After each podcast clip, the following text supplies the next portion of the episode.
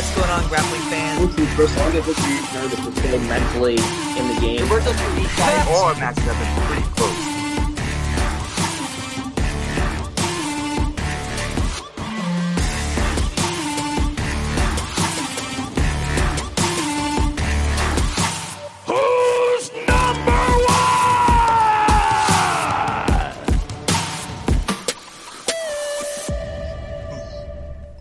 What's up, grappling fans? Welcome back to another episode of Who's Number One. I hope you're all having a great Friday out there.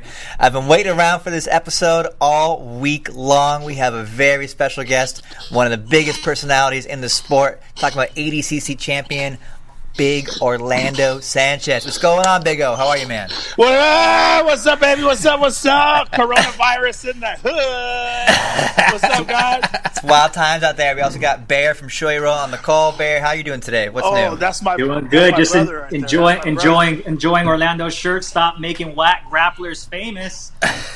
Hey, we, we may have had a hand in that, you know, but we, we're not perfect. Our track record, it's ups and Flow downs out there. Man. Good lord, flow grappling, man. I'm, I'm gonna I'm gonna be like Donald Trump, call you guys fake news. you guys are fake news. We're the only news these You guys days. fake news. Big O, how How you been staying busy out there? news? What are you doing to keep your keep your mind right and during the quarantine? Man, I could I can't tell you that on, on live TV here. I'll go to jail. no, uh, man, I man, it's been tough. Let me tell you, it's been tough, man. You know, uh, especially dealing with like a brain like mine. Uh, it's hard. It is hard. Not only is it hard to stay indoors, you know, I don't. Anyways, I I I'll just go drive around just to get my mind right, but you know, there's one thing that my therapist always says. She says, Orlando, you're like the kind of guy who, you know, normal people like to ride roller coasters and they get a kick out of a roller coaster. She says, but you have to ride a roller coaster with no seatbelt, with glass on the seat, it's on fire, and uh, the track is broken. You know, so that's kind of my life. And uh, it's been tough, man.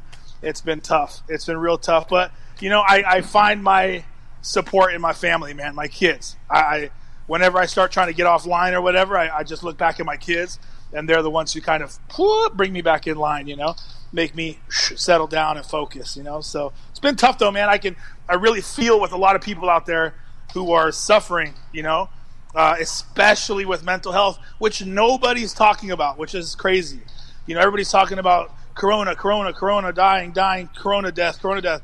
Man, I guarantee you there's so many suicides that are not counted for right now, so much abuse, so much depression, uh, you know, so much that is uh, not being spoken about that I'm trying to make a voice for. And, uh, you know, it's painful, man. It's painful times, dude. That's for sure. It's painful times. What are you doing to kill the time right now? You, you work. I've, I've been seeing a lot of videos. You working out at home and stuff, huh? Yeah, you know, I I had to build my little home gym real fast, and I just uh, you know I get my training on, and then uh, I got a lot of side work that I do, man, that a lot of people don't know about. Um, you know, and I'm just in business dealings, kind of all day long, as much as I can do. Um, there's some big projects that I'm working on that are outside of the realm of jujitsu, uh, but you know, other than that, just trying to uh, find things to keep the day going. You know, I play with my puppies. I'm I'm really into dogs. Uh, those of you who've seen my puppies, I've got some real high caliber puppies, and uh, I got a new puppy recently, and and uh, you know, working and playing with them, and just moved into a new house recently.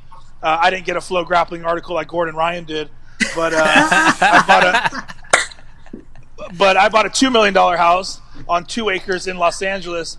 But That's you know, fake. nobody That's, that's that's fake news right there. We did not do a new article about. Did we do an article about Gordon Ryan buying his I- I house? I don't think we that's did. that's somebody else. You're talking about another website. Oh, I don't know, man. I don't know. I don't know. I'm pretty sure it was slow grappling. Shout out to Gordon Ryan. Shout out to congratulations on your house. I love you, buddy. Gordon Ryan, he's awesome. Uh, Bear, what are you up to these days with the uh, quarantine? Man, just trying to do push-ups and sit-ups like Orlando. At least the baby version of what he's doing. He's probably doing like circuits, like and injecting, injecting like power fuel like into the wall and like running into it. But yeah, just just like everything everybody else, man. I'm way too fucking bored of push-ups and way too fucking bored of sit-ups. I'll just tell you that much. Dude, everybody's uh, at least you're doing push-ups and sit-ups. Everybody's posting these goofy things online where like you fill up a backpack with some t-shirts and swing it around your head and shit. It's like can't you just do pull-ups and run around like everybody? everybody's everybody's trying to come up with innovative new ways to work out at home, and it, yeah, a little. All right, so Big O. Yo, Before we move on, I want to hear about your life story and stuff. First off, let's let's clear the air. You, you always wear the shirt. Stop making whack, whack grapplers famous. You called us fake news. Who are the whack rappers that we're making famous? Who, who, no, I, I love you guys, man. I love you guys. Uh, this is one of those things that it's a it's a general description. If you feel offended by the shirt, then it's probably you. You know what I'm saying? If you feel if you feel if you feel like if you feel like you know it has something to do with you, or you think I'm wearing it for you, then it's probably you. I'm definitely a whack grappler. Uh, but uh, That's fair. uh, what what else you doing to kill the time over there? Besides, I mean, you're obviously you're still working on business stuff, working out. You watching any shows or movies over there? What are you up to? Man, you know, Netflix. Uh, shout out to Esteban Oriol, my homie, Mr. Cartoon, my good homie. Uh, those are two of my boys. Shout out to them. They've been top ten in Netflix for the last couple for last week since April 10th. They came out with their documentary. What's it Um, called? It's like LA original. Uh, is that, is LA that- Originals. Yeah, LA, yeah. All right. LA Ori- yeah. Those are two good friends of mine, uh, longtime friends. Uh, absolutely love those guys, and I'm so happy for them to see them. You know, really kind go. You know, work all these years to finally make it on the mainstream. So shout out to Cartoon and Oriol, Esteban Oriol, man. They've uh, did a really good job on that documentary. So I suggest if you haven't seen it, watch that. Uh, last night I watched my buddy Chris D'Elia's new show. Chris D'Elia is a good friend. Uh, his show was awesome. His show is funny. He's a stand-up comedian. If you guys don't know, Yeah, yeah. um, you know, just killing the time, man.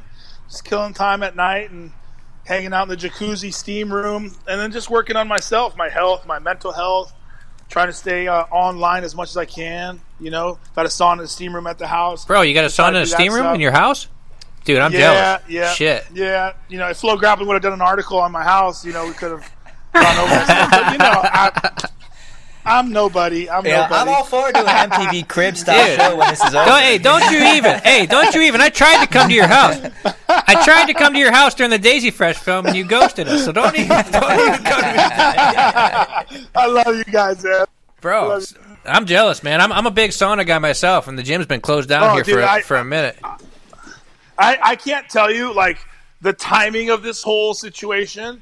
You know, I probably would have not been able to be here, uh, you know, sitting as a complete person if I wouldn't have bought this new house that we live in. Um, uh, you know, if we, if we would have stayed in our old house and had to be locked down with three kids that are my eight kids are two and a half, five and a half, or two and a half, six, and eight and they are as energetic or more energetic than myself.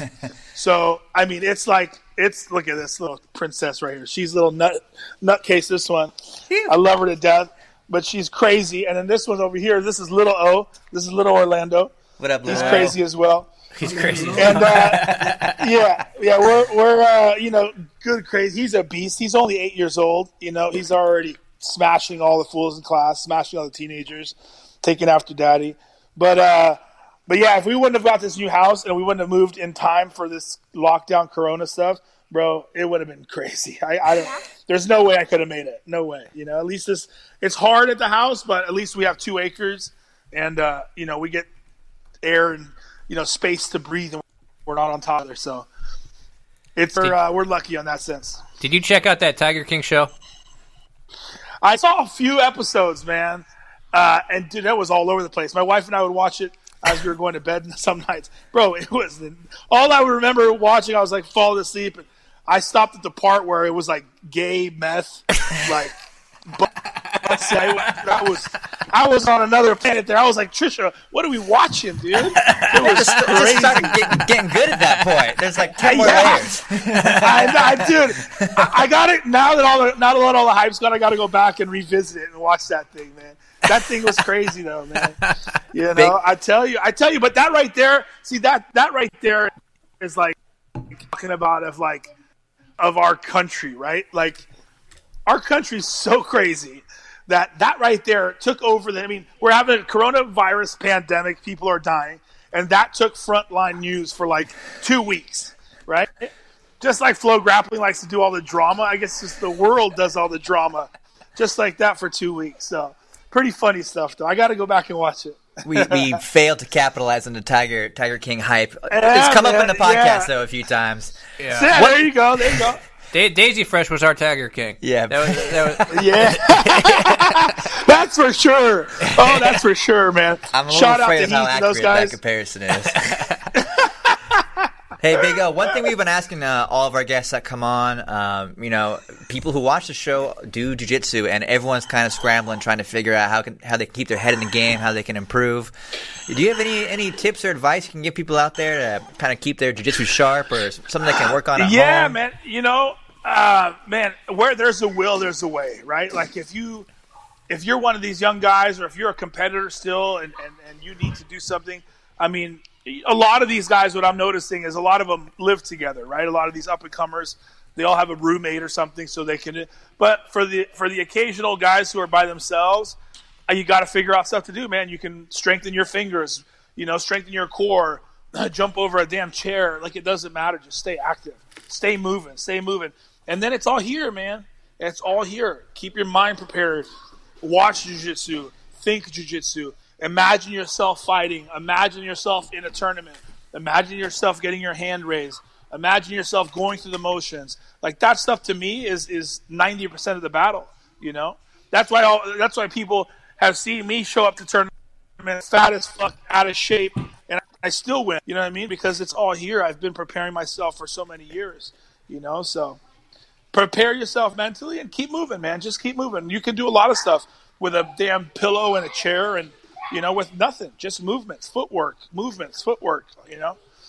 There's a will, there's a way. I wanted to get into with you a little bit. I've talked with you before about your story, about your history. I want to get into your origin a little bit. What what what you did before jiu-jitsu, how you got into jiu-jitsu. Like you were like a college football player or something at one point, right? Yeah, man, I was like since birth, you know, and what's crazy is like I see it in my son now, you know, he's 8 years old. My oldest son is 8 and he's Orlando Jr. and and I see it in him now. I mean, anything this kid does, he's a, just unbelievably talented, you know, coordination, movement, all that kind of stuff. And uh, ever since I was a little kid, I remember I was just amazing at everything, you know, always really athletic, always loved sports, and uh, played soccer for as long as I could remember, baseball, you know, just played everything. And uh, and then I started getting bigger. Then I got into high school. Then I started playing football. I got into football, and then uh, once I got into football, that kind of took over for a while for you know almost a decade there, and uh, and then went on to play. Um, you know, I was recruited by some schools, but back in those days, I didn't have grades at that time. and Became ineligible for some math classes because I didn't have the right math classes, and and ended up coming, ended up going to junior college. Went to the Pasadena City College, where we ended up in the national championship bowl game um, for junior college that year, and then from there, I ended up at Azusa Pacific University with small um, Christian university.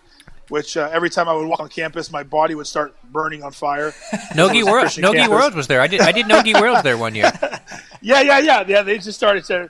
So I was like, you know, Satan in a dress, like walking around there, you know, Satan. And uh, no, I'm just playing, just playing. And then I played football there, and we had an awesome team. We actually went to the NAI national championships the, the year I was there. So I was always on like these big championship teams, and uh, played football, and then uh, played football until I was what, like 22. Then I had a serious. My senior year, I had a serious uh, bicep injury. I tore my bicep and from there, uh, you know, you're you obviously don't make it to the NFL when you're fucking four foot eleven like me, and uh, and and uh, and you know you're just not you know you just don't make it. So that was when the shit hit the fan for me, you know, and that's that that's where things get really ugly, and and uh, you know I try to talk to jujitsu people about this too, and and help my younger guys and girls, but it's hard to talk sense into youngins, man. Let me tell you. But um, at that age, so I'm done. I'm done with football, and I've dedicated 12 years of my life to it. And then nobody tells you that you have to win in real life now, you know. So I didn't know what the hell I was going to do, man. I was 22 years old, 21 years old, nothing to do, you know. And uh, what I was really, really good at was just doing drugs, partying. So I was like, yeah, I'm just gonna do drugs and party and you know hang out with girls and do my thing. So that lasted for like a long time, and uh, got myself into some serious trouble with uh, with drug abuse and and, and now I look back and I had addiction, but didn't know at the time. At the time, I thought I was just being fun and having parties, you know, and uh, spent like all of my 20s almost until I was about 26, 27. Um, you know, just doing drugs and partying, man, just destroying my life, destroying my brain, destroying my body, and and you know, got up to like 360 pounds, and and uh, it was a crazy, just a crazy time. I mean, there's times where I sit there and I look back on my life, and and like there's big, huge patches that I have no clue what happened. Like I don't even remember, and like things are hazy. It's pretty pretty wild, man. Sometimes when I think back upon it, but. Uh, you know, at, at 26, 27, this, that, era, that age, I knew I was to die. Like, that was it, you know? I had been dealing drugs for so long, been doing drugs for so long, just being in such bad circles of people all the time, uh, just shady shit. When you're dealing with drugs and money and guns and drug dealing and all that kind of stuff, that, like, there's no good, no good things are going to happen from there you know, put that with me at like 350 my own health, my own attitude. It was just a, a, a perfect storm being created. And then, uh, and then came the night that I, I almost died in my own in my own bed. You know, I was I couldn't breathe. My heart was going to explode. I was I was uh, you know got so bad. I was doing God an ounce of cocaine a day, which if you break that down, it's like you know a thousand dollars an ounce almost. Sometimes you're talking about thirty grand a month in drugs and then uh, you know it takes a toll on you, man. And, and I finally had to realize that I needed to do something, and that something that I found was eventually Brazilian Jiu Jitsu. At first, I asked a buddy of mine. I was like, "Hey, I need help, dude. I need to do something." Because I was always in the business. I was always managing gyms or running gyms and stuff. Because when you, at, in my early 20s, I did some bodybuilding competitions. And when you're a bodybuilder, you can get away with being 380 pounds and and just say you're off season, you know. so you just wear sweatpants. You wear so I would wear sweatshirts and sweatpants, and it'd be like 800 degrees outside, and I'd be sweating, and I'd just be like 380 pounds full of steroids and fucking cocaine, and uh, walking around the gym like, oh yeah, I'm off season, bro. I'm off season, bro. and uh, you know, and finally I caught up to me, man, and uh, laying in bed that night. And, yada yada. And I talked to a buddy of mine. I'll never forget this guy Ricky Delgado. Shout out to Ricky Delgado. I said, "Hey man, can you help me, bro? I need some help, man. I need to do something. You know, I've played sports aggressively my whole life, and I've lost that fire for the last six, seven years. You know, I need to find something." And he's like, "Oh man, why don't you start boxing?" And so he started like holding mitts for me, and from holding mitts, we went to his school that he was training at called Sityodtong in Pasadena with Kru Walter McCloskey. Shout out Kru Walter McCloskey. He's my boy. I love that guy to death. Um, went to his school and I started Muay Thai.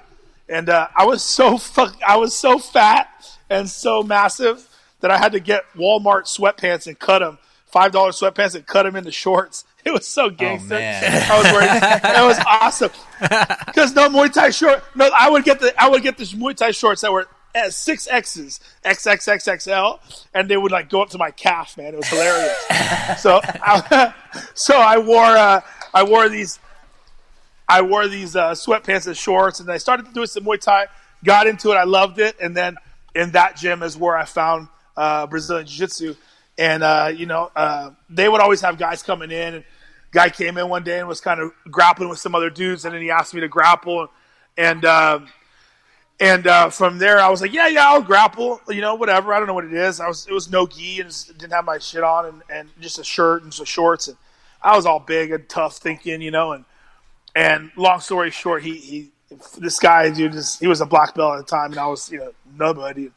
He beat the living shit out of me, dude. Like, I remember just, I just popping elbows, getting choked. Like, it was crazy. And I remember thinking to myself, like this is it. Like this is what I'm this is what I'm doing, you know? And after that roll, I, I was like, this is it. I'm gonna do this jujitsu shit, man. This jujitsu shit is what I'm gonna do. I'm gonna do this jujitsu shit. So picture this. Those of you who have been around jujitsu. 26, 27 year 360 pound fucking clueless white belt coming off of drugs, and he's gonna and, and he's saying to everybody that he's gonna be a world champion and that he's gonna uh, do jujitsu and he's gonna be the best. You know, so that was me. And imagine how many people laughed at me back then, at uh, at my age. So that's where the uh, the journey began. Shortly after that, I found you know I was working at, at that working out at that gym with this guy Pete Hahn uh, for a while, a black belt named Pete Hahn. Freddie Sabatini was there teaching a couple of classes, Professor Freddie, Professor Pete Hahn, and then shortly after there, I got hooked up with a guy, uh, and then uh, from there is right when I met Romulo Barral. Romulo Barral came from Brazil, landed here from Brazil, didn't speak English. I didn't speak Portuguese at the time, and then uh, there was a match made in heaven, dude. Me and Professor Romulo Barral, we we literally trained like after a couple months of that I started. Uh, I got connected with him, and we trained every single day for twice a day, once in the morning and once at night. I would go out to he had a little place he was training at in Encino, and I would go out there with him, and, and we would train. That's when we met Edwin. Edwin was Edwin was a 14 year old white belt at that time. So it was like first it was me and Romulo by ourselves, me, Romulo, and Edwin. Uh, Edwin joined the mix, and I mean, dude, you're talking old school, man. And there was a little crew back then. I mean, those were some crazy memories, dude. It was like a little little school, and uh, that we that had, they had started. Nothing like today. You know, we're talking. What was it? 2008. You know, starting about 2008, and uh, and it was awesome because Professor Romulo was in the prime. You know, he had gotten black belt of the year 2008, and then he hurt his shoulder. He has shoulder surgery, and then when he came back from here, like 2009 his training, and uh, he started working with me, and and just he would just beat my ass. So all he would do was kick my ass. Like that's it. He would just kick my, ass. and I could take a beating, you know. So he loved it. So I would just come in, just like ah, I'd try to fight him with all my heart, and I would not quit ever. And he would just beat the shit out of me. So that's how I got good. That's how I started jiu-jitsu. I never did a fundamentals class. I just, Just got my ass by.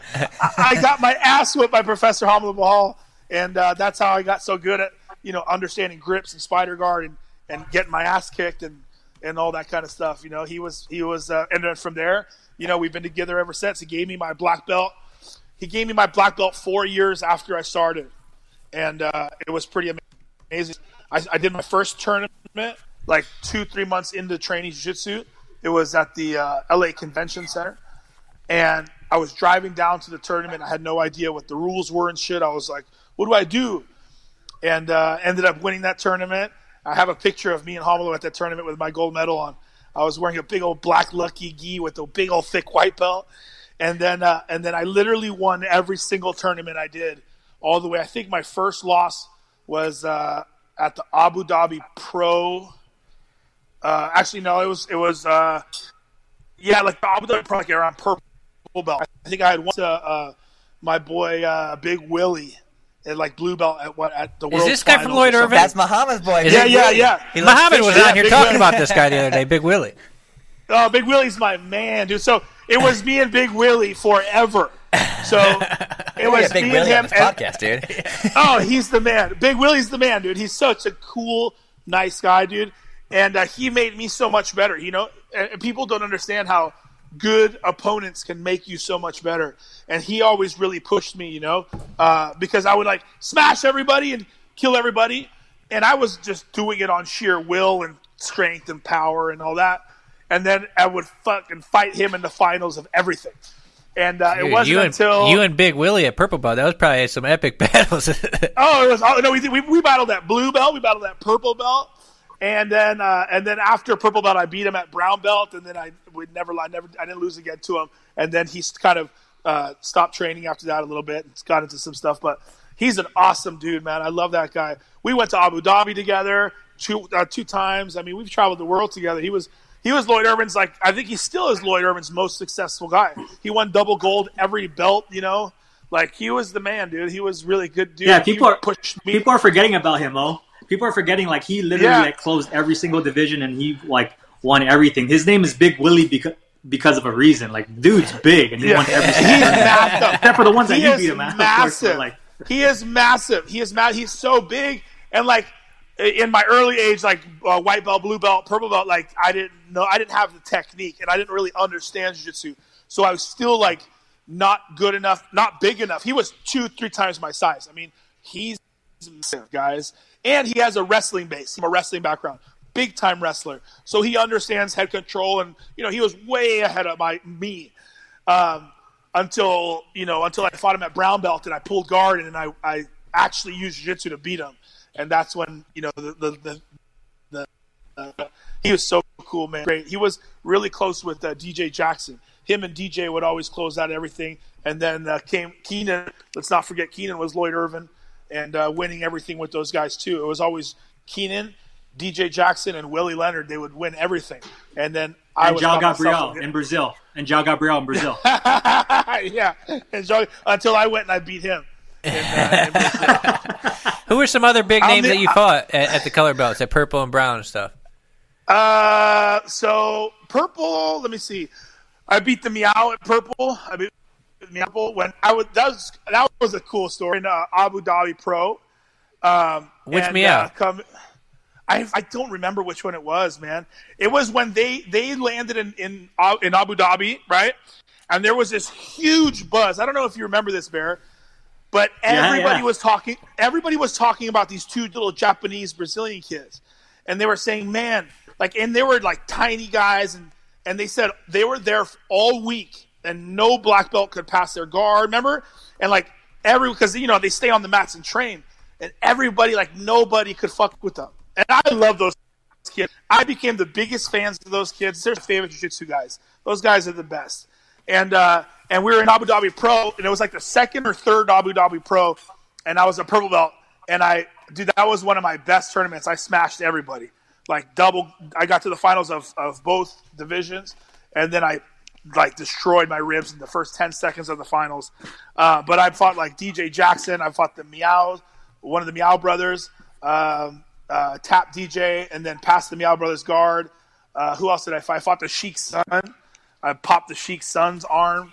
That dude. Uh, Faisal? It was cool, man. It, yeah, Faisal. Faisal Yeah. popped his arm in the in the tournament. It was just it was fun, man. It was I don't know. It was cool times back then, man. It was uh, it was a good time. Those tournaments were crazy, man. But uh, but yeah, the Miyao fight was crazy, and and uh, somebody had a recording of it. And I swear, man, I'm so upset. I still don't have that recording. But uh, it was literally it was so crazy. I was you know three times his size, and I just pressure passed the like going, going, going, going. Finally, I got far enough to his side that the referee gave me points. And then I said, "Fuck this, I'm done." I let him pull his I let him pull his guard back. There was like a minute left. He put his guard back, and I'm like, "Fuck, I'm just chilling." And uh, he was, dude. And this was when they were like really, really passionate. Do you remember that, Bear? They were Yeah, so totally, totally. passionate. They would, they would like cry, like scream in the middle of the match. And uh, the brother would, one of the brothers would scream from the sideline, and then the other one would like, you know, it was crazy, man. They were so hyped up. And I remember when I passed the guard and they gave me three points, he started screaming, "No pasó, juiz, no pasó!" He's like crying in the. Ma- I was like, "Oh my god, this is trippy, dude!" And uh, it was crazy, man. But yeah, it's been fun, man. I has I battled a lot of those dudes. I fought uh, who did I fight? Renato Cardoso in Brazil. That was one of my best tournaments. Uh, I'm the only brown belt ever to double gold in Brazil at the Brazilian Nationals. That's not Brazilian. Um, and down there, I fought Renato Cardoso, João Gabriel, um, bunch of the big name Brazilian guys that were up in, in that time. Man, what, what was Um, that trip like? You know, going to Brazil is kind of Oh, a rite of passage for a lot of dude. people. Oh man, that that was awesome, man. That was such a fun trip, dude. That was that was a trip, uh, you know, to remember, dude. That was that was my first. That was my first time to Brazil. I had flown a, a Gracie Barra up in the the northern part of the country. I stayed there for a week training. Training it was super hot um, up in uh, like Recife area. And dude, it was like you know 120 degrees, dude, and I couldn't last for a minute.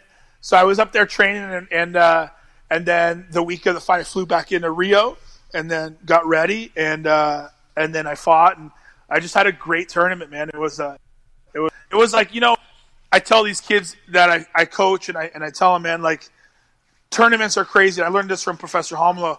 Like you know, some tournaments, some days, it's just everything clicks and everything just goes your way, you know, and then you got to just kind of believe in yourself and you just got to go through the motion. You know, you can't get too hyped. You can't think too much. You just got to let your body take over. And uh, that was definitely one of those days that I felt like I was almost like an outer body experience. You know, I had 10 matches uh, in outside in the tennis club. It was so hot. I mean, it was crazy, dude. I'm dripping sweat. And of course, so I'm American, right? This is a great story. So I go to fight Joao Gabriel in the finals.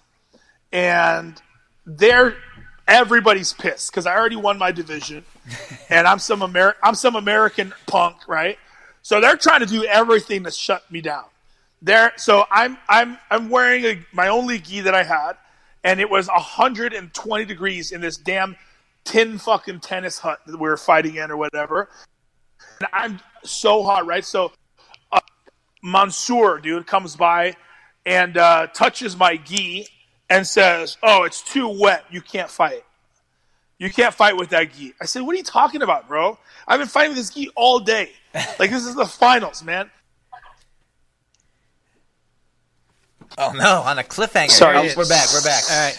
So they Sorry, told I, you- we're back. I just got a call, Uh, and he told me so. So so Alvaro Mansour, you know, the head referee down there, he uh, who actually, you know, Joao Gabriel's master or whatever. Yeah, They're yeah. all related. So he comes over and tells me, "Oh, your gi's too wet. You can't fight like that. Sorry. If you don't find another gi, you can't fight." I'm like, "Are you fucking kidding me?" I'm standing here by myself. The only other person here is is Romulo because he was down there fighting and he coached me every fight. And I'm like, "Okay, bro, there was this Brazilian guy. I'm gonna find this picture and I'm gonna send it to you. There's this Brazilian guy sitting up in the stands all by himself." just this dark skinned Brazilian dude, and he's sitting there and he goes like this to me. He's like, you know, waves me over. He's like, and he's like, here, use my gi, use my gi. Bro, talk about gangster ass Brazilian gi. It had like fucking pizza patches on it. It had fucking, no, it had every patch you could think of. I was fucking Brazilian out, bro. I was straight Brazil and it was like an old Atama, dude. It fucking stunk. Had patches. It had like rest on the back. It said like "rest in peace" to some homie from the favela. Like, dude, it was crazy. That sounds Like, I- man. yeah, it was awesome. So I put this gi on. I put this gi on, and I go out and I fight. And uh, you know, Romulo's screaming, Romulo's fucking pumping me up. And boom, I beat Joao Gabriel in the finals. You know, a couple advantages or whatever. And and uh, and and fuck, at that time I was I was happier than shit. I got three, and I have a picture, and I'll send it to you guys of me in this gi that's all blue, passed up, raised a hand, and Joao was pissed, and he took off, and it was funny, man. It was uh it was a great trip, man. And those are the But Orlando- that I love about. What's up? What's up? a lot of people a lot of people don't realize like that state in the time that state in time right like now we're so like we're, we we know what's happening now with like the double gold person like Victor Hugo wins something but exactly. that I time mean, look, like, like nobody, and that's the crazy thing is like, I think about my my career, right? Like, if I had FloGrappling, you know, and this is kind of part of like, you know, the shirt and everything that I that, that I joke about. Like, if I had something like FloGrappling, and I shout out to FloGrappling because they have elevated the sport fucking leaps and bounds. You know, they are like IBJJF, you know, caliber. That you know what I mean? Like they like IBJJF has done so much for jiu-jitsu. FloGrappling has also. I always give FloGrappling a hard time and I tease them, but I love them. they have they have given jiu-jitsu so much, you know, because imagine, dude, those are the best guys, and there's some of those some of those guys are still the best guys today. You know, I don't really compete much, but I still jump in there and I'll still fucking fight anybody, anytime, anywhere. You know what I mean? Joao Gabriel's still but one of the best guys understand in like the world. you said you beat Renato Cardoso who was basically the best brown belt in the world at that Absolutely. time beating everybody and Joao Gabriel Yeah. nobody could touch him like like Uh, you and I beating beat those back guys back, in so I- Brazilian nationals is like a big deal like it was huge it's a big deal. And I and then and then I get home, I'm like, fuck yeah, I'm the fucking man. And then in Gracie magazine, there's a fucking like little itty bitty little fucking Last word. page. Yeah. Last page on the fucking back, underneath some fucking you know fucking Atama gi ad that says uh, Orlando. Like you got to use a fucking tele. Orlando Sanchez fucking beats all the Brazilians' ass in Brazilian nationals. Uh, you know, like what the? F- Imagine if I had FloGrappling. Imagine like uh, That'd you know what I'm huge saying? Like, I story. think I about- mean, it is a huge story. I think about yeah, yeah. I Yeah. think about those days, man. You know what I'm saying? I think about that like like you know, and I've been blessed, man, with with a great career in jiu-jitsu and I've done well to to you know, to be myself and to be real as fuck and never sell out, never be a bitch and and and, and always be true to myself. You know what I'm saying? And uh and uh and and you know Bear Bear's been with me since day one, man. I fucking Bear gave me my first gi that was like like you know I was a blue belt um, and I and I went to win the world championship in the gi that he gave me. I still have it on hanging on my wall actually right here. The I got to show you guys now. It's part of the story. Yeah, Check take this us out, Bear. over, man. Bear, Bear gave me this gi right there. That's the Yeah. uh, that was the first A2H ever made. And and and listen, listen to this. So Bear was all fat as fuck, and fat, and and he was wearing khaki. bro, I was working. He was listen, listen, listen, Listen, listen. Listen to the story. Listen, listen to the story. he was he was fat as fuck. He was wearing khakis and a tucked in fucking shirt, and he would come from work, his job, right? And he would meet me at the Shoyoroll little room. There was like a little office they had. It was a room, and they had like a little locker with like a couple gis on top. And uh, he was fucking the man, dude. It was nine o'clock at night. He would come out of fucking his job, and he would meet me at Shoyoroll, and and he would hand me this gi, like you know when when nobody was wearing Shoyoroll and shit, you know. And uh, and he believed in me, man, since day one. I have never taken a sponsorship offer. I have never taken a sponsorship anything. I've never taken a sponsorship deal. I've never taken money. I have never taken shit. Never taken shit. I worked my ass off just to, to pay my respects to Bear and, and, and, and, and fight for his the loyalty and, and, and that kind of shit. And then when it put when push came to shove, Bear took care of me. You know what I mean? And that's what people are missing nowadays. People will fucking sell their soul for a goddamn t-shirt. You know what I'm saying? For for oh uh, fucking I'm sponsored by this team today. Now I'm sponsored by like it's there's no loyalty anymore in jiu-jitsu, man. There's no there's no like I don't see that anymore, you know? It, it's it's fucked up, you know? It's and it, what happens is it creates like I don't know, it creates like a just creates like a weird situation because it's more of it's no more team sport. It's just more like, you know, every man for themselves and and everybody's down to fuck each other over and I mean, fuck, we can go on about the stories about how many times I've been fucked over and you know, it's sad, man. It's sad, but Bear can never say that I ever, ever, ever went out, you know, and, and fucked him over or disrespected my loyalty to the brand of Shoyoroll and uh, and and all that, man. And I take pride in that, you know. I take I take a lot of pride in that because you don't see that, man. You don't see people that are willing to put that kind of much uh, love and effort and sacrifice. Sure, could have I could I have made a thousand bucks or two thousand bucks or five thousand bucks going somewhere else and wearing some you know thing in a tournament or you know what I'm saying? No, yeah, I could have, but I never did, man. I never did. You, You know? uh, somebody somebody jumped in the uh, YouTube comments said Big Willie's name was William Leonard. So that, that yeah, that- yeah, Will Leonard. Yeah, Uh, yeah, you you mentioned how the brown belts and stuff didn't used to get any. I think that's why that uh, Kumite thing blew up so much. You guys remember that Kumite that uh, Lloyd put Yeah. on, on YouTube because that Yeah, was that yeah. was the only way to see those guys. Orlando. back in those days, like, yes, No, sorry. Go go ahead. I, I'll let you go first. I was just gonna say, back in those days, and I, dude, we're not even talking. I, I'm talking like I'm fucking hundred years old. I'm- you know what I'm saying? This Yeah. was only like ten years old. This was only like ten years ago. It, back in that time, which is so not long ago, like there, there was thing, dude. There was not only people who got coverage were Roger, Braulio, right? Um, uh, Romulo, like you know, your your handful of black belts that were connected to Gracie Mag, you know, and and dude, they they they earned it. They put in their work, but that was all. That that's it. The Gracie Mag, Gracie Mag was the only thing there. Um, and you know, everybody, you'd have to wait till the issue came out. This was ten years ago, guys, twelve years ago. You'd have to wait till the issue came out, and then you'd go through it and you'd read all the cool facts about what happened in the tournaments and stuff. It was crazy. It's crazy how far we've come in such a short amount of time. You know what I mean? Orlando, you were Crazy. you were chasing the geese circuit. You know, you double goal as a brown belt Brazilian nationals. But I want to ask you about your history with ADCC. You know, that's got to be Yeah. your crowning achievement. You're a world champion there. When did it come onto your radar? Like, what was your first experience with ADCC? And then take me through um, your competition record there as well. Hell yeah, okay. So a lot of people have to understand, like, I started jiu-jitsu at 26 years old. I was getting married at the same time, coming off of drugs, and and uh, and and I'm a drug addict, and I'm going to be a drug addict for the rest of my life. I'm sober, but I'm a drug addict, which means my brain is wired as a drug addict. I have massive addiction, you know, compulsion disorders, all that kind of stuff that I understand now that I've been in therapy for a decade.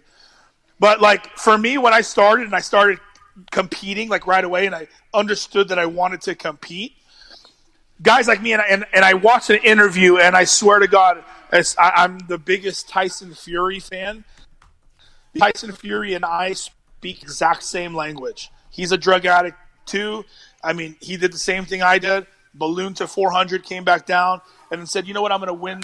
You know what I mean? And I and I honestly, I'm telling you right now, like I'm not done yet. Like I'm I'm going to go back and I'm going to win the ADCC someday. And you know, it doesn't matter age I am. It's just about here. It's about my brain. Um, but going back, I've never got into jiu-jitsu. I never got into jiu-jitsu competition and thought of like, I want to be fucking 20 time world champion.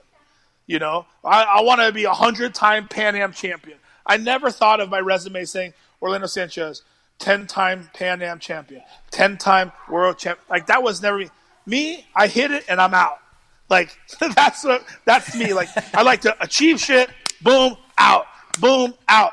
You know, that's why I can't believe I, I, I stayed with my wife so quickly because she has something special. Because you know what I'm saying? I'm in and out, bro. I'm in and I'm too short. I'm a player. But, uh, but like it, for me, it was it was always like, oh, tournament. Okay, I'm gonna go win that shit, or I'm gonna go beat this guy, or I'm gonna, you know, like I beat Leandro Lo first time I fought him. I was over it. After that, I was like, I don't care about that anymore. Or yeah, do this. I win this tournament. Oh, I'm over it. You know what I'm saying? Like I never was like, oh, I want to go win.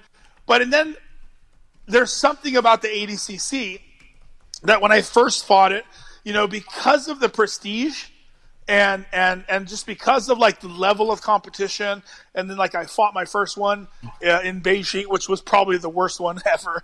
Uh, but uh, you know, I had a, a good showing my first time. I was that was like my fourth year of jiu-jitsu. I was just got my black belt, um, and I had that uh, 20 minute fight with uh, Cyborg that went 0-0, and uh, and and he ended up taking it. Um, and then after that, you know, I became really good friends with Mo. Mo Jassim is, is fucking man. I love that dude, man. Mo, shout out to Mo Jassim. He's the fucking man. And like guys like him, and and then just the history, you know, the history of of man it as an ADCC champion. For you know, there's a different prestige about it, man. Yeah. Like there's there's no there's no there's no lying, dude. There's no you know what I'm saying. There's no I, you can never deny somebody once they win. I mean, from the first fight to the last fight, you know, all the matches you have in an ADCC tournament are all going to be champs. They're all going to be badass guys, you know. And I think the level of the quality of competition, all that stuff, you know, and it's definitely not the money. The money's there's tournaments paying way more than ADCC now, you know, and uh, I don't know. I just love it, man. And what Mo turned it into this last year, man, he finally got me more motivated to start getting in shape again. Because I showed up to this last one, bro. I didn't train once. you know, I was so fat and out of shape, but I still showed up, and I, you know what I'm saying? Still showed up to didn't get any points scored on me.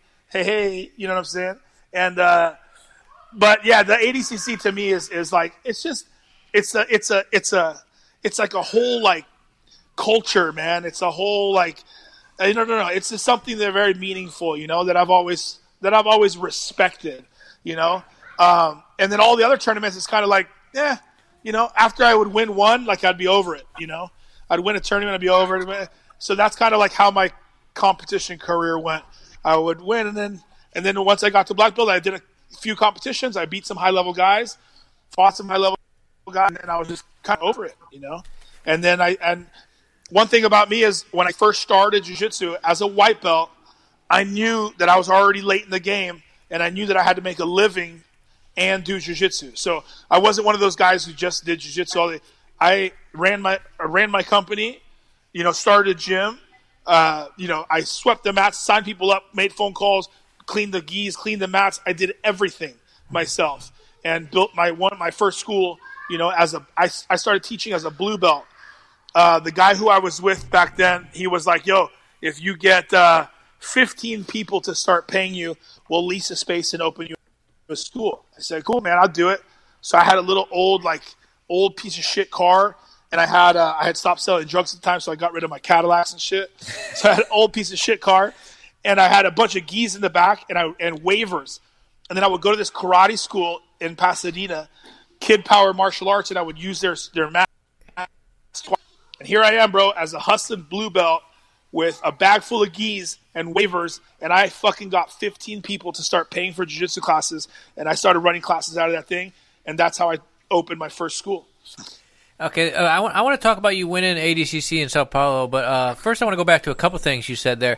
Number one, you Yeah. said you beat Leandro Lo. When did you beat Leandro Lo? So I beat Leandro Lo my black belt day. Uh, actually, my second black belt tournament. So I got my black belt. I went to Chicago. Uh, I I won like all the you know there was only like one or two fights in the in the divisions. All the fights. I beat Gregor Gracie in the finals at, at my debut. Uh, in absolute, I beat I fought Gregor Gracie. I pulled guard and then I swept him and then I, I beat him 2-0. Um, and then he fucking bitched me out on the internet for like two weeks talking shit to me. But anyways, I love him now. He's cool. You know, shout out to Gregor. Uh, you know, everybody talks shit about me, man. You know what? And, and everybody I fight, you know why? And it's funny to me because you know, oh, Orlando's big and Orlando's strong and Orlando, uh, like, what does that have to do with anything? There's plenty of guys who are big and strong.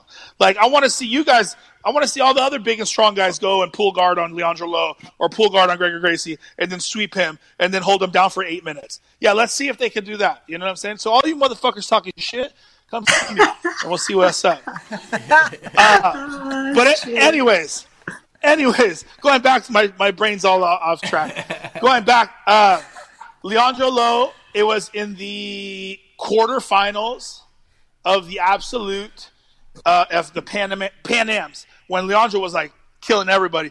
I think he was fighting at like middleweight at the time, middle heavy or something. He was a little bit smaller, I think, than he is now um, because I don't think he prayed enough back then.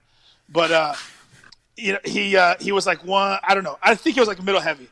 But anyways, uh, I fought. He was like killing every. He was he was the man, dude. I admired him as a competitor. I was like, this guy's fucking dope. He would like come out and jump and like do all that crazy shit. And and I beat I beat a bunch of good guys in the absolute. I had three matches already. This was my first black belt Pan Am's ever. And then uh, I was exhausted, man. I was so tired. I went into the hallway of. The, I remember, and I and I sat down and I started talking. I think it was Romulo and, and some other GB guys there, and uh, and I'm like, I'm gonna pull guard. And everyone's like, "What? No, man." No. I said, "Yeah, man, I'm gonna pull." And everyone's like, "No, dude, no, fucking stay on top. You're pressure, blah blah." I'm like, "No, bro, I'm gonna pull guard. Watch, watch me." So comes the match. Me and Leandro, we come out. Boom, shake hands. What do I do? Boom, pull guard. You pull guard Right? Leandro And, uh, yeah, I pulled guard on Leandro and and uh, uh, the video's up. The video you can pull it on YouTube. I pulled guard on Leandro Lo, and then uh, and then I got my advantages for, for almost sweeping him from because like he got stuck in a position, and then I think I pulled. guard- I don't remember if I pulled guard on him twice, uh, and then almost almost got him up. Like I got up with his leg, and then he ran out of bounds. You know. Um, so, anyways, I got my advantages, and then once I got my advantages, I'm like, bro, you ain't never gonna fuck with me now. So, you know, and then once he pulled guard and he be on top of him, that was game over. Like I put him on his head and I started passing and yada yada yada. Uh, and then uh, and then obviously, uh, you know, I won the. They gave me the match. I won the match, and uh, that was like my most fun victory. You know, because for me, it's like individual things. I love to do a little little accomplishments. You know, and that was a huge accomplishment for me when I was there. You know, especially like doing it my way, like pulled guard, so nobody could talk shit to me, right? Like, oh, I, you're just so big and strong. Well, I pull guard, you know, I, I did it, you know. So, anyways, I did that, and then after that, the next fight was against Andre Galvão, and uh, I remember that. and yeah, dude. and that was one of fun fights, dude, because it was a it was a battle. You know, he It was ref tentative decision, right? play. It was it was zero zero ref's decision, and they gave it to him, and the whole place booed. Remember, they had us up on the big screen. They had us up on the big it was screen. classic. That was a classic It was match. classic. It was an awesome match, man. And I, because I had him like on his head, bent over the whole time, and they they said they gave it to him because I allow, like, I was baiting him with the omoplata. You know, I would let him omoplata me, and then I would grab the back of his pants and just smash him like this. So they were saying that, oh well, he omoplated you, which is bullshit. But uh, anyways, we had an awesome match. It was so much fun, and those are the great memories that I have. You know, it was so fun. Me and Andre had a great time that match, and and uh, and it was zero zero, and and ref's decision, and that was you know one of my best. That, that was my second black belt tournament ever, dude. In the gi, that's four years of training. You know what Yeah. I'm saying? I trained for four years. One, two, three, four. Four years. And I beat Leangelo, and then I went zero zero. You know, uh, meh, decision with Andre Galvão in the Pan Am's Absolute. You know, and then uh, and and so those are memories that I get to keep forever. You know, and and that that shit is is stays true to my heart, and and that's what I have so much love for jiu-jitsu, man. Were you know? still just training with things- those at the time? Uh, like who who was wasn't pushing you in the gym? Like how are you getting ready for these? Nobody, man. I wasn't. tr- I don't. Nobody, bro. I trained by myself, bro. I did my shit. I'm the fucking man, dude. That's why you see all these people training 20 hours a day and all this shit. I show up fat with a cheeseburger, and motherfuckers can't score a point on me, dude. You know what I'm saying? Like you still, you know what I mean?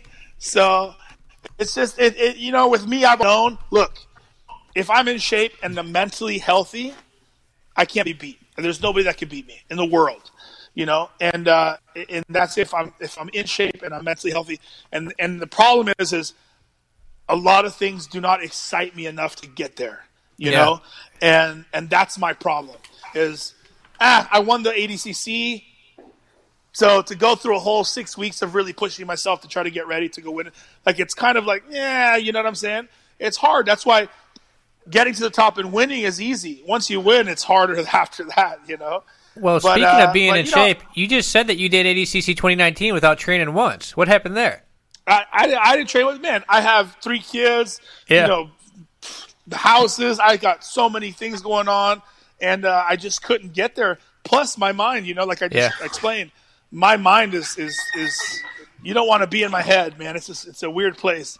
Yeah, you look Orlando, pretty. But, uh, are- you look pretty good for not training once. dude. Not to mention, I was about fifty pounds overweight, dude. I could I couldn't even fucking move, bro. And uh, and and still, you know, still uh, uh, had an awesome fight with Nick Rodriguez. You know, he caught me off guard. That first fucking slap to the back of the head. you know, that was super, super caught me off guard. And then, you know, but after that, like, man, he had me on the back. He had my back on the floor. I got right back up, and you know, we pushed the whole the whole twenty minutes or whatever, the whole ten minutes.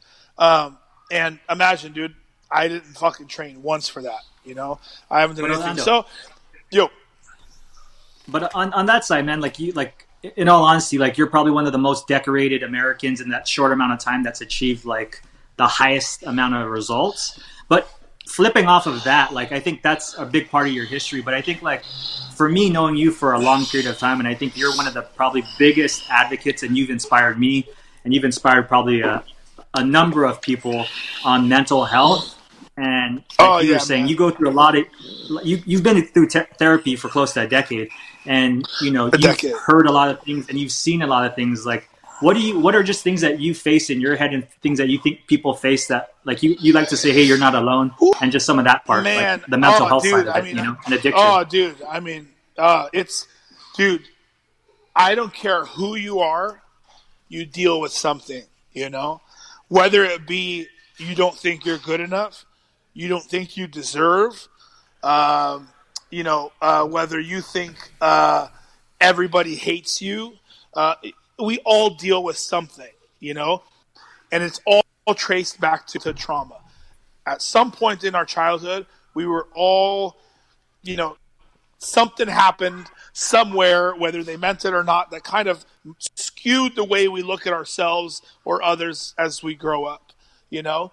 And uh, to me, I've become such a mental health advocate because what really made me figure this out was because what was it like oh, 2000 when like 2010 maybe like when I first when I first was doing really good right? Like I got off of, I I stopped using cocaine and I was doing really well. And you know my my first gym was doing well. I had just gotten married. Uh, my wife Trisha was either pregnant or just had my first son. And I, I realized like nothing was making me happy. Like I didn't feel any happiness. And then that guilt for not feeling that was a motherfucker, right? So what did I start doing? I started trying to destroy my life again. Like started getting into shit, right? Started fucking up my marriage, started doing drugs, sneak like sneaking around doing drugs here and there. Like you know, like going back into that like like trying to destroy myself again. And that was when things changed for me. That's when I when I stopped one day and when I hit kind of like that wall and said, "Why am I doing what I'm doing?" And that was the biggest question that saved my life is why am I doing what I'm doing?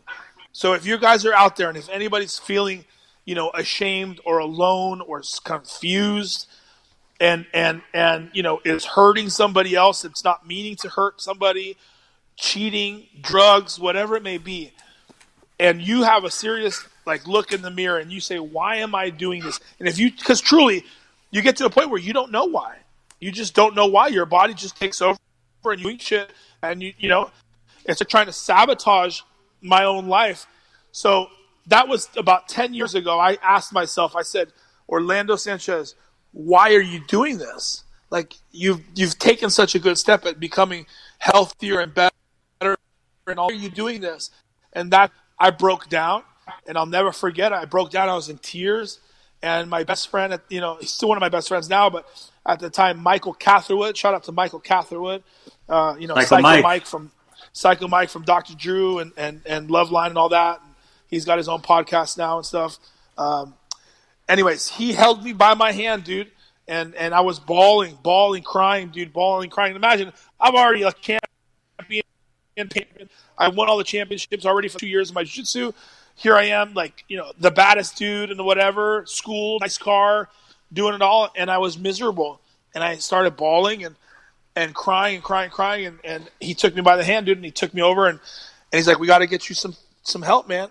And uh, and we started looking up some therapists, and I found a therapist, and I started working with my therapist. You know, this was ten years ago, and and uh, you know, I would go in my first therapy sessions. I would when I first started started, I would do therapy session and uh, and now I do one every two weeks to to maintain. She's I, I look at her more as my life coach now, but um, yeah, man, I, it's it's that crazy feeling of of of not knowing why you're doing things or why you're hurting yourself or why you're hurting other people or or why you're so hurt yourself or why you're depressed or you know all those things that you need to figure it out and you need help to figure that out, man. You need to talk to somebody who's a professional who can take you back and start peeling the layers off of your life, man. Your childhood, you know, whatever it is that's in it. Because all of us have something, you know, all of us have that little boy or little girl inside of us, you know, that we're either protecting or we're hurting, you know. And now I get to talk like a man and feel comfortable saying that I'm protecting the little boy that's inside of me. You know, we're seeing eye to eye now and uh, and that's a good feeling, you know. But if it wasn't for therapy, you know, man, I'd be long gone, dude. I hurt myself. I would have hurt many other people. You know, it would have been a disaster. And I'm a huge, huge advocate for getting help. Getting help. You know, I'm a man. I fight. I got tattoos on my knuckles. I got fucked up ears. I'll fucking fight you anywhere, anytime, any place. I don't care. But I cry. I'm vulnerable. Uh, I'm not perfect and I'm always asking for help. I can always get better, you know? And I think that's being a, a real leader, not just talking bullshit on Facebook and saying you're a leader and doing all this shit. Like, doing is actually being a leader, you know? Orlando, uh, a lot of world champions we've had on this podcast have expressed the same sentiment that after winning their their biggest title, there's this feeling of emptiness. Actually, did that happen after ADCC? After you won that, did you feel a little bit lost? Bro, that happens in everything in life. That so with me, that is an ongoing occurrence, right? So, you know, for me, it's always it's always hard because my desire to want is much stronger than the desire to have. So, the the the, the journey of getting things is much more exciting than when I get them. You know, does that make sense? So, you know, the big multi-million dollar house or the race cars or you know the Rolexes and all that shit that I have gotten in my past and that I thought was like something that was cool and is going to make me happy like you realize it's just all emptiness man it's all emptiness until you go back and you peel the layers out of what's going on from within your childhood from whatever things that have happened that have made you the way you are you know? There's things there's holes inside of us that we need to fill. Not just fill because that's that's what addicts do. They fill with shit but we need to go out there cut it open squeeze the pus out and then sew it back up. That's how you heal you know what i'm saying? And uh, that's absolutely right. That's where so many guys get in trouble. So many people because they don't realize that their addict brain or their you know look if you're training fucking four or five times a day for 10 years and and competing every weekend you're crazy right you're you're Yeah, you're, you're not normal. you're an addict you're not a normal You're an person addict. dude You're an addict. You, You're an you're an addict. addict you're an addict you know you're an addict man you know i was i could not stop doing cocaine ounce of cocaine every day party coke party coke that's my addiction driving me, you know? And then when I switched, I got off, I got into jiu-jitsu. I did the same thing with jiu-jitsu. Uh, train two, three times a day. That's why, that's why when, when, when a little kid or, or, or a teenager or whatever come up to me and say, I'm gonna be a world champion, I'm gonna do this, I, I can tell them right away, like, no, you're not. Like in my head, uh, no, you're not, or yes, you are. You know, because it's that, it's, it's this, it's the way you're wired, man. It's, it's things inside of us. And then that's why that sentiment of so many people feel empty inside because a lot of people are with the same things that I am, but they're not willing to talk about it. They're not expressing, you know, the feelings or, or whatever shit from the past is hurting them or whatnot, you know? They're just like, oh, I won and I don't feel happy. Well, there's a lot more to that story. You know what I'm saying? And I'm here to say that it's okay. It's okay to feel that way. But make sure you talk to somebody about it, man. You know, it's okay to talk to people. You got to find people that you love and you trust, you know? And and especially nowadays, I feel like men especially are not allowed to be or to talk to each other, you know, or, or, or to express feelings like I'm expressing right now. You know what I'm saying? So it's a it's a strange feeling, you know. It's a strange feeling because I've I have felt like that since I was a child. Everything I do, I want more. Everything I do, eh, I'm over it. I want more. I won the ADCC. Okay, well, you know, and that's why that thing that I said before, like winning it 10 times doesn't do shit to me. Winning it twice really doesn't do shit to me. ADC is the only thing I like because it's the culture and the people, and I just really enjoy do, you know? But uh, as far as all those titles, like those, I never got into this to win anything 10 times. I can't, I couldn't do that, dude. I couldn't do something 10 times like that. It's like, boom, in and out, in and out, in and out, next, next, next. And then once I got my black belt, I won some tournaments. I beat some good guys. I won the ADCC, and then I was like, okay, well now what's this? Build, building businesses. I own six academies. I have three kids. You know, it just keeps growing. And now I'm involved in something that's going to take me to the next step, and then the next step. You know, my vision in my head is I will become a billionaire businessman. You know, and continue. And even when I get there, I still most likely won't be happy or satisfied or I will continue to keep pushing forward to achieve more, you know. But I'm doing it in a different way now, you know, in more of a healthy way where I, I'm open, expressing it, talking about it, etc. You know. So my moral of that little story is get help, man. Talk to people. If you if you feel empty, you're achieving big deals and and and nothing is making you happy, that's a dangerous place to be. Because if you don't understand that process, you're going to get in more trouble. You're going to end up hurting yourself. And that's where I say, please talk to somebody, man. Talk to somebody. Find something. I can tell you right now, at the end of the day, whether I go out and I make a deal for $50 million or win another ADCC or win, it does not matter because I go home and I see my beautiful kids, my baby girl, Penelope, my baby boy Oren, and my big boy Orlando Jr. and my beautiful wife. That right there is it, man. I die tomorrow. I did what I had to do. They are my everything. You know. Orlando. On a lighter note, uh, speaking mentally on a different side of competition, I, I think when I think of you at ADCC, you and Wagner are the two people that it's like you're not even there. You guys don't don't feel the pressure. You're having a good time. You, you talk to me right before you go out and compete. What do you do to relax so much when you compete, just to get in that mindset, to get in the zone? Uh, you know, man, it's I've lived through hell. I've already, I've already seen things that scare me a lot more than another sweaty dude in tight pants. You know, uh, I, dude, there's nothing in the world. Any person I line up against in an ADCC match, there's nothing in the world they can do to hurt me. You know, uh, that life hasn't already drug me through the fucking mud. You know, look at right now with the coronavirus stuff. This is hell right now for small business owners, for school owners, for for family, you know, for fathers. This is, you know, this is some serious shit. Once you start really living those responsibilities, the tournament scene becomes a lot easier. You know what I'm saying? And and you just start having more fun with it. To me, that last ADCC, just stress and fun wise, it was a blast. What Mo did with the, with the production and Seth and those guys, it just felt so fun and so cool. You know, and had to have everybody watching me there. So I don't know. It's it's uh just not being able to get like when I first started and I had all these goals of winning, like I was so tense and just so like ah, you know. But now I just I love to do it. I love to do. It's like going out and sparring to me. You know what I'm saying? Going on the big stage. You know, especially when you become an ADCC champion, you're kind of the shit already. So you don't have to worry about it anymore. hey Orlando, well, what's some of the what's some of the good stuff that the new generation they don't understand that that kind of get under your skin sometimes that that you think needs to change a little bit in the sport or the culture? Man, you know, dude, ah, shit, dude. Uh, the Come whole, on, like, I- tell me the No, tell me the, the- shit that irritates the, you. I, Come I'll, I'll start. I'll, I'll, the, the shit that irritates me, some of the, the, the, the main shit, you know, and we talk about this a lot, Bear, is that whole like sponsorship mindset.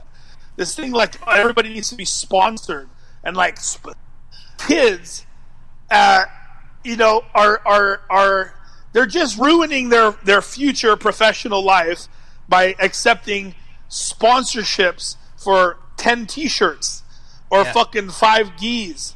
You know what I'm saying? Like they don't understand. They don't understand this shit. They don't understand like bro, if you want to be if you want to create value for yourself as a young fighter, find a company you like, right? That you like and you support. Buy one of their fucking gis and go win everything. You go win everything, man. And you rock that gi and you say, Hey, I shout out to Shoyoroll. I love Shoyoroll. Just say just saying Shoyoroll. You know what I'm saying? You go do that. You build yourself, you build some value, and then you have some negotiating power. These kids are losing everything, all their negotiating power by accepting fucking t-shirts. You know what I'm saying? Accept But five they're Instagram t-shirts. famous. You're What are you gonna do if they're Instagram famous? What are you gonna do, man? Dude, there's there's people with fake sponsorships. There's people that aren't even sponsored who just pretend that they're sponsored by somebody. That's And- a real. That's a real. and that's- yeah. And I've never the- heard of that. yeah, That's yeah, yeah, doing that? yeah. A lot of color belts out there. and that's the craziest shit to me, man. It's just crazy because like wh- what is it? It's it's the whole social media like they want to be liked thing, they want to be loved thing. You know, they want attention, they want to be cool. You know, and uh, and and I think that has changed so much from like even 10 years ago when we were grinding when i was grinding there was no FloGrappling there was no instagram there was none of that. It was like remember like i just said like gracie mag once a month or actually no i think it was once every three months or something like that. But you know i would have my one gi that bear gave me and i would say thank you so much bear oh my god. And i would rock that dude. I would patch it up. I would press it. It was my golden fucking you know my golden ticket. And i would make sure that I, and and and i will tell you right now to everybody out there bear did not give me a dime. Not give me a dime until i won i don't know what was it maybe double gold double Brazilian gold. nationals. You didn't get shit. You didn't get shit till you I- won double gold I- Brazilian nationals, brown belt being the best in the world. And I think after that, I me and you were good friends. serious. But me and Bear were good friends, and me and Bear were always good friends, and we were always good friends, and we loved and respected each other, and and and I knew that I had to work for it. Nobody wants to fucking work for it anymore, man. Everybody just wants to get it handed to them. You know what I'm saying, dude? I'm telling you, I just had to help some. I'm not going to name names or gender or anything, but I just had to kick somebody out of my gym not too long ago who was very talented and has won some stuff because the work ethic is not there. There's no work like you lose that work ethic. You, you that's it. You're done. You know what I'm saying? Like you don't have work ethic, you have nothing. You know what I'm saying? If you're not able to grind and to be humble, and to, if you're going to sit there and tell somebody that, oh, I'm not going to take a class because so and so's coaching, or I'm not going to do this because I, I'm better than them, that kind of attitude is going to fuck your life up.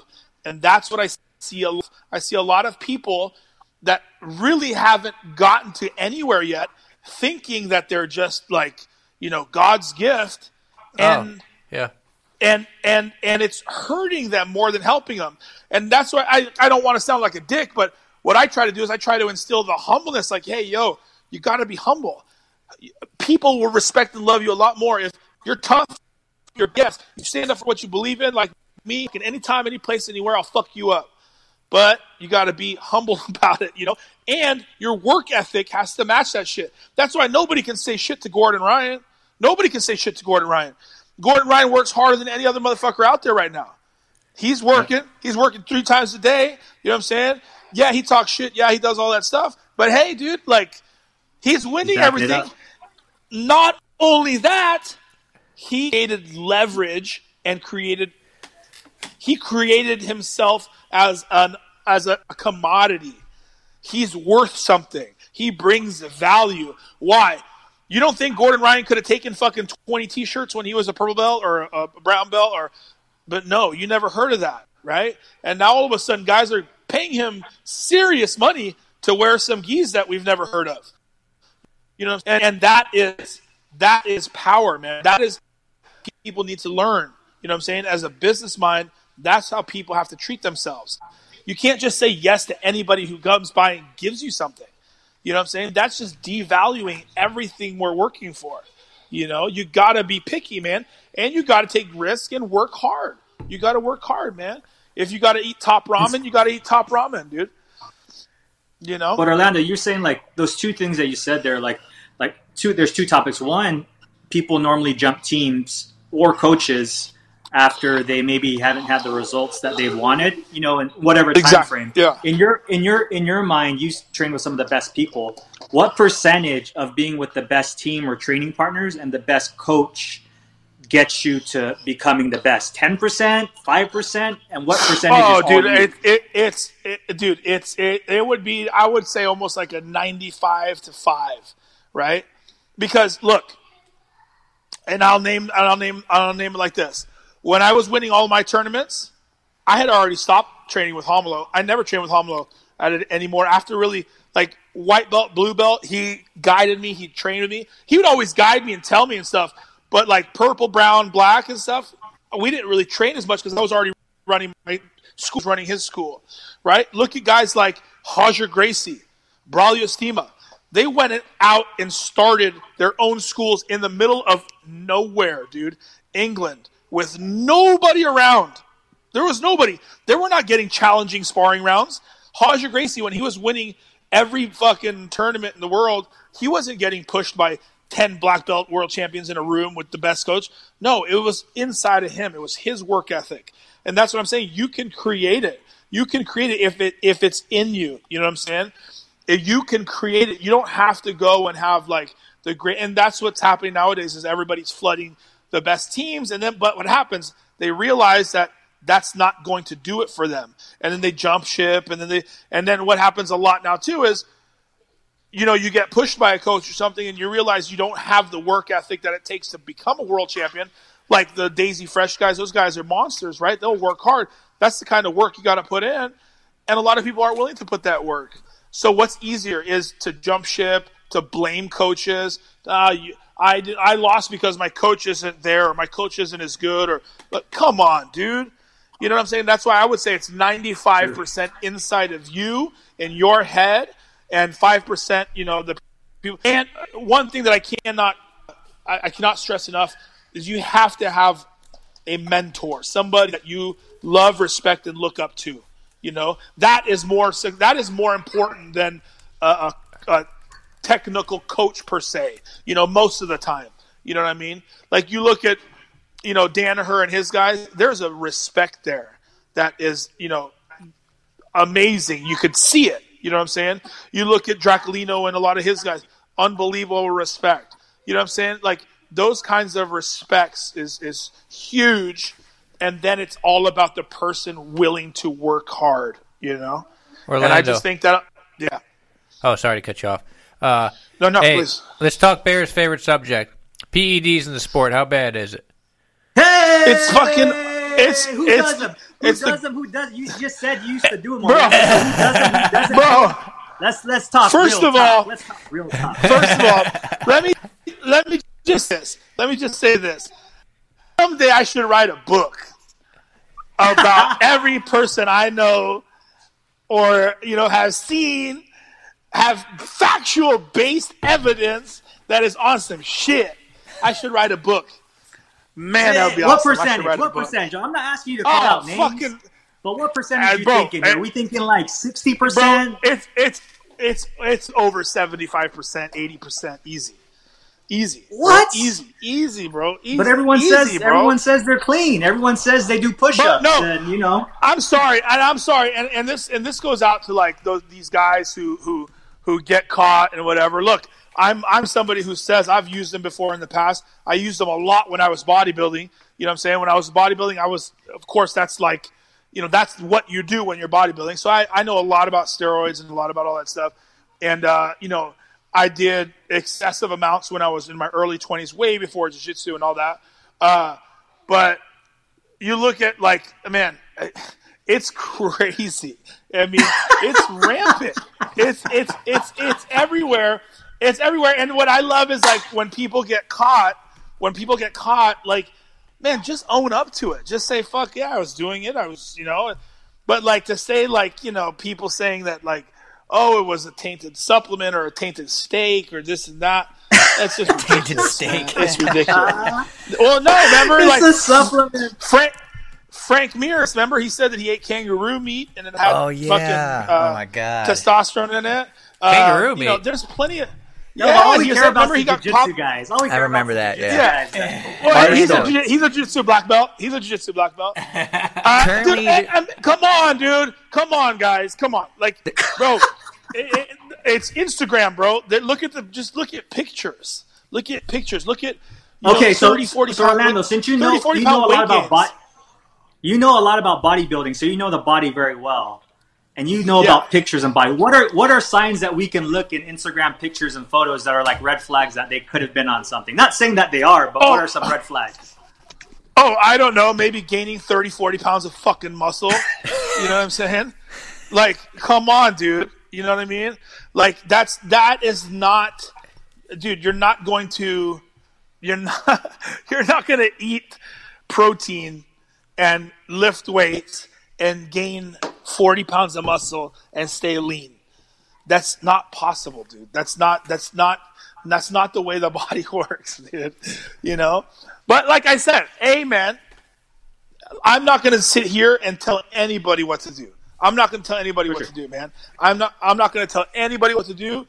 And and it's it, it's all up to them and how they want to treat it and stuff. I just say that it should never, ever, ever be pushed on kids. You know what I'm saying? Be pushed on young kids, even 18, 19, 20 years old, I think is too young. You know what I'm saying? Not until you really are able to, to make the decisions that you want to do in life and, and really know what you're doing and all that kind of stuff should you be making even those decisions. But if you have a coach or somebody, a mentor who's pushing you to do that, that's wrong, man. You know what I'm saying? That's fucked up. That's really fucked up. And I'm against that 100%. You know what I'm saying? I'm against it 100%. Yeah. But, you know, but, you know, like, the problem is, is is you get so many kids, and that's the problem is like you get so many kids nowadays, and then and then look, man, you look at like the poverty stricken areas in Brazil, you look at the favelas, you look at the things, then you get these guys who make it out of there and they come to the big lights and and do the big, big what's the common denominator? They see these guys fucking shooting up drugs and and they're like, "Oh man, well if I train hard and I do steroids, I can go there too." And that's the problem is that these guys are mentors and you know what I'm saying? People start looking at them like that, you know what I'm saying? And uh, it's dangerous, man. You know, when people are looking up to you, you gotta you have that responsibility, I think. You know, to to one, be honest you know, to be honest with yourself. Bro, I can't tell you. My God, I'm just thinking in my back of my head. I mean, how many times I've just seen things with my own eyes and, and stories and I mean, it's it's a lot bigger than you guys think. It's a lot bigger than anybody knows, man. It's a lot bigger than anybody. And it's just so stupid to me to even think that there's a testing anything in the IBJJF when they have one testing, you know who you're going to test I mean, it's it's insane, dude. It's insane. How long? How long? Like how the- long, Orlando? You think it takes that cycle off to cycle off and pass the test if you're taking steroids? Well, how long do you think, first think, of all- it takes to okay, clear your so- system? First of all, the problem is, is like these guys, you know, the majority of them don't even know what they're doing when it comes to steroids. You know, they're just taking anything that they can get their hands on. That's how they're getting hurt. You know. Uh, second of all, if you, if you're going to take any kind of supplement, steroid, testosterone, anything, I believe that you should be with a doctor. You should be 100% old enough, first of all, and two, you should be guided by a doctor. You know, um, which is really important. You should always have your blood checked, all that kind of stuff. You know, I do that for my own health now because I abused certain things so much in the past that I have to be checked by a doctor. You know, my blood count and all that stuff. But uh, I mean, it's crazy. It's crazy. And MMA, and MMA is like, dude, everybody, man, everybody. You should have seen before the UFC did the USADA. Oh my god, dude! I mean, it was in plain view, like, like everywhere. You know, everywhere you go, it was like, whoa, dude, it's crazy. Even at the events, like when people doing their piss tests in ev- events, you know what I'm saying? It was pretty crazy, man. You know, it's rampant, bro. It's it's it's everywhere. It's everywhere in the sport. Orlando. You know? So we only got a few minutes left. Uh, we do this thing where yesterday's guest uh, does a question for you. Yesterday we had Galvão and JT on, and Gal- Galvão. Here's Galvão. He had like three or four questions at once. So so we'll play it for you. You can hear what Galvão. Oh, he must like. He must like. All right. Where's that? Uh, I'll here. ask him like, how's his diet? Okay, All right. because like, uh, if he's like a paleo or if he's like a vegan or, uh, I don't think he's vegan. and, and yeah, and how and how how come like you- you know he's like he's probably like the heaviest like uh, heavyweight in the ADCC, but he's so athletic. I want to Yeah. know like if you lo- if you got that that athleticism from from jiu-jitsu and also like he uh he he became like such a such a high level competitor in a short time. So I want to I want to ask him like if what is his diet? I, I'll ask more than one question. What is his diet? Okay, if you have if how he got uh, the athleticism that he has, and and uh, why he compete only ADCC. That's it. All right, great question. All right, so he asked, "What's your diet? How are you so athletic for a big guy? How you got good so quick? And why you only do ADCC?" I believe those were his his, his questions. Okay, well, I think we covered them all today. So first, my diet is uh, fucking embryos from no is uh, is uh, I mean, dude, right now my diet is anything. I I have no fucking restrictions right now. You know what I mean? Anything right now. When I'm not competing, I'm practicing. Although I keep telling myself I got a diet, and I'm going to come back to the 2021 ADCC and, and, and be a different human being. But uh, but right now my diet, no real restrictions. I mean, I just I stick to the same shit. I'm pretty boring, you know. Um, my, my problem is looking, you know, my timing of eating and stuff, and that shit keeps me heavy. But lots of rice, lots of chicken, lots of ground turkey. Um, you know, I'm Hispanic. I love the meats and the rice. I'm always meats and rice kind of guy. um, and lots of eggs. Um, and uh, that was one. And you know, actually, I don't drink anything but water. Shout out to Urban Water. Water. Shout out to Urban Water. Water. I drink is Urban Water and eat chicken rice and lots of it, and then four by fours from In-N-Out with animal fries. Four by fours. Just slip that in there at the end, huh? and maybe a pint of ice cream here and there. You know what I mean? Eh, you know. Uh, yeah, I do you the know. same thing, bro. But, Don't worry uh, about it. Yeah, yeah. But it's okay. I'm gonna pray to the same Jesus that fucking Andre's praying to, and I'm gonna come back and kick his ass in uh, ADCC in 2021. I'm gonna look like him too. I have a poster of Andre on my wall. I have a poster of Andre on my wall. I'm actually, you know what I'm gonna do? I'm gonna put a poster of Andre. I'm gonna move it from my wall. I'm gonna put it on my refrigerator. I'm gonna put a picture of on that one picture of him in his little shorts with his shoulders all busted out and he's all lean. I'm gonna put that picture on my refrigerator. Andre, I love you. I'm gonna put that picture on my refrigerator for motivation. I'm not kidding. You see, I'm gonna, I'm gonna look like I'm gonna look like you, man. I'm gonna call you for some diet tips. Uh, and then how did I get quick so fast? Uh, that one comes kind of with this other one, like my agility. It's just my God given talent, man. Like ever since I was a kid, I just uh, really weird. I can see things happening before they happen, like sports wise. Like if a ball's coming, like I know which way it's going to go. Like I feel different vibrations. My agility and my footwork. And what's crazy is I see it in my son, my little man Orlando, and and my little man Oren. They have it in their they have it in their system. This kid, I mean, he can do like one handed cartwheels and like I mean, just crazy. My little two year old son runs full speed down a hill with no shoes, full speed, and I think he's gonna eat shit. I'm like ah, and then he just slows down like that. It's that it's that footwork. It's that you know. And I'm Cuban, half Cuban, and a lot of Cubans. Hector Lombard, uh, what's his name? Who just fought? Um, uh, why can't I just think of his name? The wrestler who just fought. Henry Cejudo? I don't know. No, your shit is there. No, the big black dude who just fought. Uh, Yoel Romero. Romero. Yo Romero, yeah. Yeah. He's Cuban. Hector Lombard's Cuban. Like we all move very similar. If you've noticed, like very athletic, you know, sh- explosive bursts. And that's a very Cuban trait. A lot of Cubans have that that in their genes, you know. So I'm very lucky to have that. So for me, that's just genetics, you know, and that's what made me get good so fast. Is my mindset. I don't fear anybody. I don't fucking. I'm not afraid of any. I will fucking stand up, kill, fucking chew anybody's face at any time, and that mixed in with my athleticism and my desire to not lose. My desire to not lose is more than my desire to win. My desire to never lose is more than my desire to win, and that's what made me good so fast. You know, because I would go out there and I don't care who the fuck I was standing in front of or what belt they were or what I was not going to lose. You know what I'm saying? And that's the mindset I have. And that's this mindset that my son has, which is cool because I never taught it to him. Um, those are two of the questions. And the, the other one was, why do I only do the ADCC?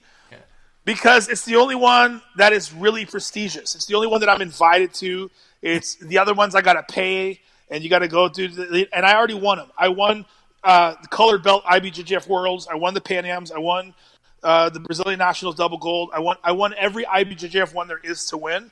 So I have no desire for that anymore.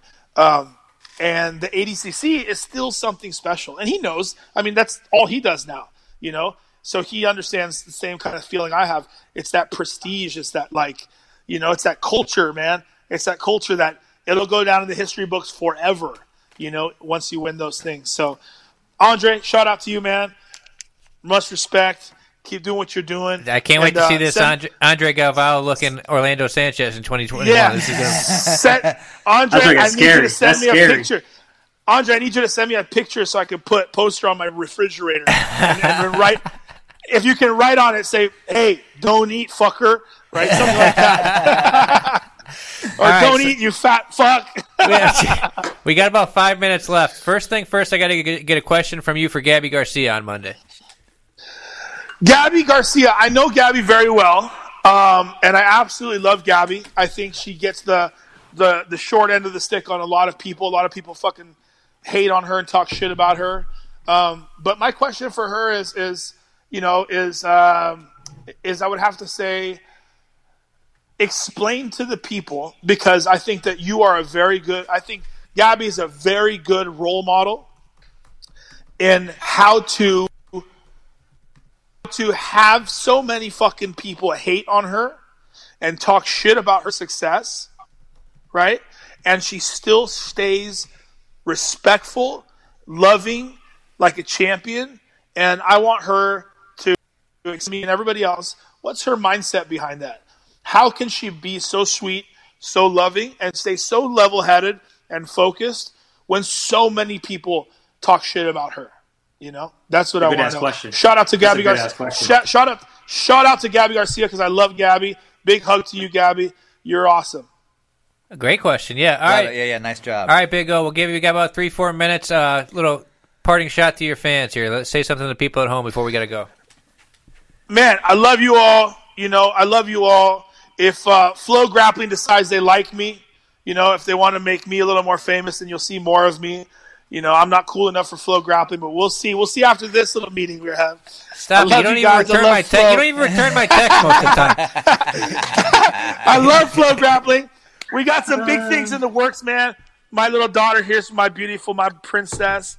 Um, I got a lot of things in the works, man. You know, we got to get to this coronavirus bullshit. We got to fucking get to the other side of this. We got to save all the jiu-jitsu schools. We got to save the businesses. We got to save all that stuff. I got a lot of big projects coming up that are going to be really exciting to see somebody from the jiu-jitsu world do such big things on such a big level. I'm really excited for everybody to see that. Um, there's one thing uh, I'm going to post on my Instagram, Orlando GB72. It is a project. I believe it's called Project Angelus or Project Angels. I, I'll put the right uh, movie on, but look at my IG story. It's uh, from my buddy June, the tattoo artist June. Uh, the famous tattoo artist is amazing. He's from downtown LA, and it's something to help out the homeless problem in Skid Row right now. They have no help for COVID 19. They have no anything, guys. So watch my IG story later on and please help donate. It's a crazy video that I'm going to post. So don't miss that. I'll tag Flo. I'll tag everybody. So please, uh, you know, Bear, if you could sh- share that also. Bear, I love you, man. Thank you for always supporting me. You have been my fucking man since I since we started. I have shown all my love and respect to you guys at Shoyoroll, and I always will. You guys have always taken care of me. And uh, thank you to everybody. Thank you to my fans. Thank you to people who support me. And uh, guys, one thing that I can say is be real, man. Be real. Be yourself. You don't have to fucking be anybody for people to like you, right? Don't be a fucking whack ass. Don't be a little bitch. Don't be fake. Be yourself. Be your fucking self.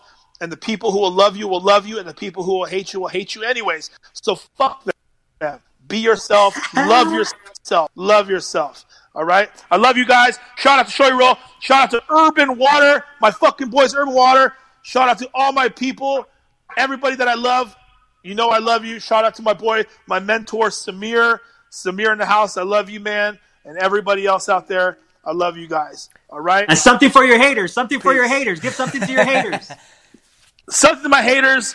You guys can never be like me. You will never be me. Never ever do the things that I can do. You won't even live on the same fucking planet as me. So keep on hating me because I need people to hate me. And just wait until you see what I do next year. If you hate me this year, you hate me last year, just wait till I'm a billionaire and you really fucking hate me for what I'm doing next year. All right? We love you. I love you guys. We love you, Big Love O. you Thanks, guys. billionaire in See you, brother. jiu-jitsu. All right, Kyle, go ahead and kill Fuck it. yeah, baby.